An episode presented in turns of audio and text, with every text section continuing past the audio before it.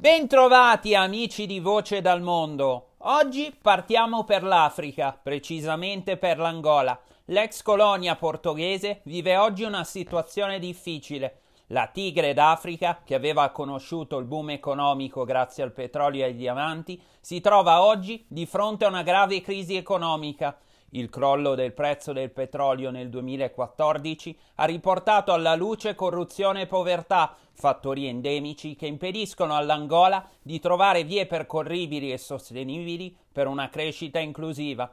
Nonostante il primato della produzione petrolifera africana sia ancora angolano, anche se conteso alla Nigeria, la maggioranza dei beni di prima necessità viene importata dall'estero. I prezzi sono saliti alle stelle la nuova amministrazione guidata dal presidente Lorenzo, eletto nel 2017, ha fatto della lotta alla corruzione il suo obiettivo primario, non riuscendo però a ottenere dei significativi risultati Durante la sua presidenza, infatti, gli scandali di corruzione sono aumentati, coinvolgendo anche la figlia dell'ex presidente Isabel dos Santos. I Luanda Leaks hanno infatti rivelato l'impero della principessa d'Africa, così chiamata dagli angolani, che avrebbe sottratto illegalmente 1,5 miliardi di dollari all'azienda petrolifera statale Sonagol di cui era presidente e a quella di Diamanti Sodium per finanziare il suo giro d'affari multimilionario. La Dos Santos possiede interessi in diversi settori strategici dell'economia e della finanza, energia, telecomunicazioni, media e vendita al dettaglio la Corte d'Appello di Parigi l'ha condannata in gennaio al risarcimento di 600 milioni di dollari per la perdita delle sue azioni all'interno della compagnia telefonica angolana Unitel, L'ennesima accusa non ha però intaccato la Dos Santos, che continua a professare la sua innocenza, lanciando accuse al governo, un governo che fatica a contenere le proteste di piazza, divenute sempre più frequenti a causa dell'assenza di posti di lavoro, la parola d'ordine l'Angola dice basta sembra aver convinto il governo ad agire, facendolo approvare un piano di privatizzazione dei diamanti e del petrolio, una strategia volta a rilanciare l'economia angolana entro la fine del 2021, cercando di evitare altri Luanda Leaks. Come l'Angola sta affrontando questi tempi difficili lo chiediamo al nostro ospite di oggi, è un onore presentarvelo e qui con noi il dottore in scienze internazionali e istituzioni europee Edgar Guimares. Ciao, ciao Domenico, ciao a tutto il pubblico, sono contento di essere qua. Ciao Edgar, le privatizzazioni dei diamanti e del petrolio annunciate dal governo possono davvero condurre l'Angola fuori dalla crisi economica? Trovandosi all'apice di una profonda crisi, l'Angola ha bisogno di fondi per rilanciare la sua economia il governo di Luanda ha deciso di privatizzare i settori dei diamanti e del petrolio. Le privatizzazioni dovrebbero avvenire entro la fine del 2021, perché secondo il ministro delle finanze tale processo dovrebbe svolgersi in tempi rapidi, anche perché queste privatizzazioni sono dettate dall'urgenza della crisi e quindi fanno parte di un vasto programma di progressivo ritiro dello Stato dalla sfera economica. Le privatizzazioni della compagnia petrolifera statale Sonagol e della compagnia di diamanti Indiama avverranno solo dopo una profonda ristrutturazione delle due società per renderle appetibili agli investitori internazionali e competitive a livello internazionale.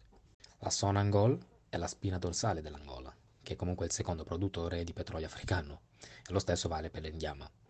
Se l'industria diamantifera rappresenta solo il 3% della ricchezza nazionale, è altrettanto vero che comunque è una fonte importante per le entrate dello Stato. Con l'avvento al potere di Lorenzo, Paese sta gettando le basi per intraprendere un ambizioso programma di privatizzazioni finalizzato a trasformare radicalmente un'economia ancora ampiamente in mano pubblica. E nonostante comunque il Fondo Monetario Internazionale abbia promesso 3,7 miliardi di dollari, il paese, per risanare i debiti ereditati dal vecchio regime, dovrà privatizzare anche un'altra trentina di società per quanto riguarda i settori banking, assicurativo, trasporti e infrastrutture. La Sonagol è finita sotto accusa per le implicazioni con la Dos Santos, accusata di aver rubato una grande somma alla compagnia. La Dos Santos continua a professarsi innocente, lanciando accuse al governo, reo secondo lei di aver favorito gravi violenze della polizia. La sua è una semplice presa di posizione o si nasconde davvero qualcosa di reale nelle sue affermazioni? La sua è soltanto una presa di posizione, anche perché l'Angola intensifica la sua battaglia contro di lei, comunque figlia dell'ex dittatore che per 38 anni ha guidato il paese arricchendosi lui e la sua famiglia. Una corte di Luanda ha ordinato il congelamento dei suoi beni e venne comunque considerata una delle donne più ricche del mondo, secondo l'intervista Forbes. La sua fortuna personale è stimata intorno ai 2 miliardi di dollari. Da quando comunque il padre ha lasciato il potere, no? nel 2017, per lei è cominciata un'irrefrenabile discesa. Il nuovo corso ha voluto allontanare dai posti di potere tutti i membri dell'ex prima famiglia, accusati di aver sottratto comunque denaro e beni per alcuni miliardi di dollari, quindi non sono cifre marginali. È stata allontanata comunque dalla presidenza della Sonangol, ovvero la compagnia petrolifera di Stato che lei gestiva, con una certa allegria e piano piano hanno iniziato comunque una battaglia anche da parte di Joao Lorenzo, che comunque gli ha creato attorno terra bruciata, così che lei è stata, stata costretta ad allontanarsi. Lei ha reagito a queste accuse eh, dicendo che la decisione dei giudici è una decisione strumentale e politicamente orientata quanto riguarda gli scopi politici e soprattutto lei ha sempre attribuito la sua ricchezza al duro lavoro, agli investimenti intelligenti e alla saggezza negli affari. Ma ovviamente eh, niente di tutto ciò è vero, anche perché chi vive in Angola sa benissimo, sa benissimo com'è la situazione. C'è da dire che comunque lei avrebbe intenzione di candidarsi alle elezioni presidenziali del 2022, però lei sostiene di non poter più tornare in Angola perché comunque ha paura, teme per la sua incolumità e per la sua famiglia. L'Angola è stufa della corruzione e le persone sono scese più volte in piazza negli scorsi mesi a protestare Possono tali proteste favorire l'arrivo di un governo meno corrotto o ci condurranno a un nuovo Luanda X? Combattere la corruzione è un imperativo e su questo credo che non ci sia ombra di dubbio. Ma non solo. Lotta alla corruzione significa attuare un processo di rafforzamento delle istituzioni del paese, cosa che attualmente eh, non rientra negli interessi primari di Joao Lorenzo, che in questo momento è impegnato a regolare i conti con la dinastia, dinastia Dos Santos, che ha governato il paese fino a poco fa colpendo anche i membri della famiglia. Questa è un'azione nobile, ma non è sufficiente perché eh, comunque tutto il sistema è compromesso, ok? Non solo una parte, ma è tutto il sistema a essere compromesso. Perché è brutto da dire, ma la corruzione è diventata la regola della convivenza civile, cioè praticamente è diventata normale amministrazione. Quindi eh, purtroppo bisogna partire dalle istituzioni tant'è che eh, Domingos das Neves, un giurista e docente di diritto pubblico e ecclesiastico, l'ha proprio detto, ha detto il problema di base sta nella fragilità delle istituzioni, nel rispetto delle leggi e dei regolamenti esistenti nel paese. Quando si arriva a calpestare la legge, ovviamente eh, non resta altro che far diventare lo Stato come una stalla per soddisfare quelli che sono i propri capricci, ok? E soddisfare i propri interessi anche.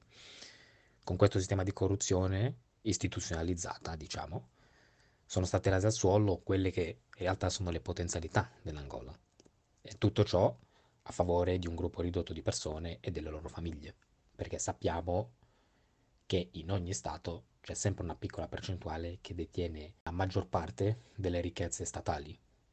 Succede negli stati occidentali, succede negli stati asiatici, purtroppo nell'era contemporanea è solito il verificarsi di certe cose, purtroppo. Grazie Edgar per l'importante disamina. Ciao Domenico, grazie a te, grazie per l'invito, grazie a tutti gli ascoltatori che ci hanno, che ci hanno seguiti e ci vediamo alla prossima puntata di Voce dal Mondo. E grazie a tutti coloro che ci hanno ascoltato. Alla prossima puntata di Voce dal Mondo.